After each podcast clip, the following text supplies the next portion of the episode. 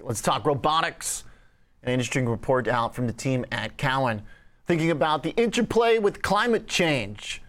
Joining us, Joseph Giordano is an analyst covering diversified industrials and automation robotics sectors at Cowen. Joseph, tell us about the report and why now, and the kind of origin of the research that your team is doing. First of all, thanks for having me. So 4 years ago at Cowen, we saw this next generation kind of robotics revolution kind of starting. So we decided to jump into the industry, make some contacts, and we started this series called Two Sex Machina. We've tackled a bunch of different topics, and this year we thought, well, let's do something easy. Let's do climate change. So we worked with our partners at Mass Robotics. We partnered with leading private companies like Locus Robotics, and we looked at how robotics can be a tool that is one of many that companies use to meet public commitments they've made to climate.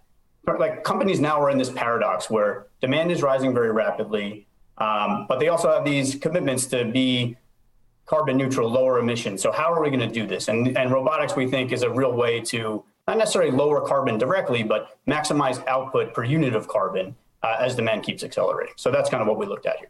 Where does the demand mostly come from? Is it these big e-commerce delivery and packaging centers? Where does that automation most used right now? Yeah, absolutely. I mean, e-commerce is the fundamental driver of a lot of this. And we saw in COVID a huge shift, a dislocation really of the percentage of commerce that was e-commerce. And now that's moderating back towards like the longer term trend, but it's certainly taking a much bigger share. And that's where this type of technology needs to be deployed. Amazon was obviously a leader in something like this, but the rest of the sector is now following. Okay, so as there's a continued build out, what does that look like? COVID, post-COVID, do you generally expect there to be consistency in the build out for these industrial e-commerce centers, or has that demand pull forward from the pandemic kind of skewed the expectations going forward? What does it look like the trailing year and a half versus the next year, Joe? Yeah, I mean, so certainly that's been a big topic of late, given comments from Amazon about overbuilding. But I think we really have to kind of bifurcate this a little bit. Amazon was a leader that is very far ahead of most of the sector. If you look at where the e-commerce channels are, there's a lot of big retailers in the country, and they're catching up. The die is cast on e-commerce becoming a greater percentage share. And we could debate, did it go too far in COVID? Is it coming back a little bit? But over time, this is happening. So we think that these companies will spend through recessionary environments. They have to be more omni-channel. I think they know that. I think that's pretty well accepted. And if you talk to integrators in the space, they all kind of agree. I mean, could there be a short period now where we're having supply chain issues and things like that? Yes, but the long-term trend here is pretty well established.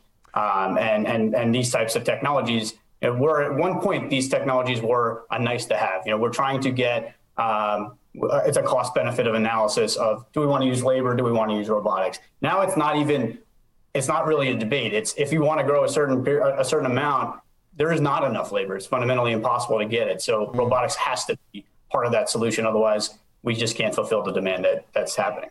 I guess the demand correlates with the depth of the paper. This is an 86-page report that compiles the research that you did with Mass Robotics. Give us the executive summary here. Does it ultimately come down to stock picks as your team at the end of the day is looking for companies, right? Yeah, no question. And you're right. We use 12 analysts across the Cowen platform on something like this. We partnered with Mass Robotics.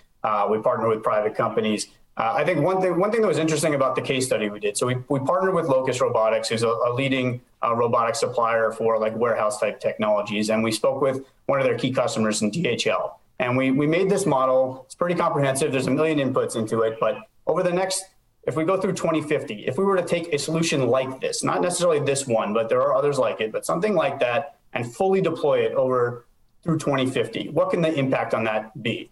And we're taking things into account like solar energy and EVs and all these things. But just this one technology on average could save the planet like over 25% of the current output of UPS, over 15% of the output of Amazon on average over through 2050. This is just one technology. It's at 100% deployment, which obviously is unlikely, but there are a lot of technologies out there. So everything that goes on will be additive. And when we did our survey, 90% of the end users of robotics expect to use robotics towards some sort of climate change end, but less than 50 have actually deployed it for that tool yet. So this is kind of just starting. There's a lot of private companies involved in this. Some of them, I'm sure, will become public over the course of the next couple of years. That's part of the reason at Cowen we wanted to dive into this industry 4 years ago. We kind of saw this wave coming, and we think it's happening now. Of the companies that I cover publicly, I think ABB is a great way to play this. It's a large European-based robotics and automation company that has a fully scaled robotics platform. They've been acquiring these kind of mobile robotics into warehouse applications. I think that's an interesting play, as well as Cognex, which is a vision company based in Boston, which is a hub for all this type of technologies. And they are big at Amazon, at all these leaders in terms of scoping out what's on a package, what's the size, where are the labels, is it oriented correct? So that's another favorite of ours. Cognex is one I've heard of before. ABB, though, definitely one that flies under our radar, generally thinking mostly about U.S. businesses here. And that's seems like the top pick from the report, basically. And that's the company based in Switzerland.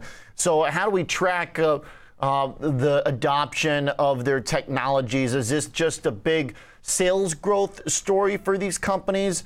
Are they profitable at this point? Are we buying into companies that still have to prove profitability? Or how kind of early in the going from a fundamental perspective when we're thinking about this as investors, how does that look in terms of growth versus profitability and actual kind of stability on the bottom line? Because this market's been pretty unforgiving, no matter how cool your end market is or demand or your products. If you're not making money, it's going to be a tough trade. Yeah, there's no question. I'm glad you mentioned that something like ABB flies under your radar, because we've had that comment multiple times. This is a company that's been around a very long time, has a very large U.S. business. Has a liquid ADR in the U.S., but a lot of people just don't know it. They don't think about it. They're not. It's not in their conversation when they're thinking about who should I be involved with. I think it's a very interesting play because of the comprehensive nature of the portfolio. It has a fully scaled automation platform plus a fully scaled robotics platform, which is totally unique globally. There's robot companies and there's automation companies. This is the only one that's all of that, and they have the balance sheet to do a lot of deals. They're already starting, but we feel like they can be a consolidator of technologies, both in the US and globally, but we think that's very interesting. So that's not like a prove it necessarily type company, that they're a big global scale business. There are a lot of private companies that are varying stages of scale. Locus, for example, is one we work with. They are one of the larger private companies. There are some with revenues that look very small today. And yes, we've all seen what's happened with some of the more recent public facing companies where they have huge growth expectations and you come up a little bit short and then you get hit. I think, look, directionally, all these kind of estimates are directionally accurate for a lot of these private companies in this space specifically. The magnitude, we could probably debate whether you get to a target in year 3 or year 4 or year 5, but I think ultimately that is the right shape. It's like the steepness of it is what could be hit. There's probably going to be consolidation, though. There are a lot of companies actively going after the same types of solutions because they're so needed. So we'll see how this shapes up, but there's probably going to be a lot of activity. Joe, super cool, really good stuff, and love the way you distill all this analysis into a couple favorite picks to get that exposure to this growing space. So looking forward to following up on the specifics for these stocks in the future. Really cool report from the team. Appreciate you bringing it to us. Joe Giordano is analyst covering diversified industrials, automation, and robotics sectors at Cowen. ABB and Cognex, the two big picks. CGNX, the ticker there.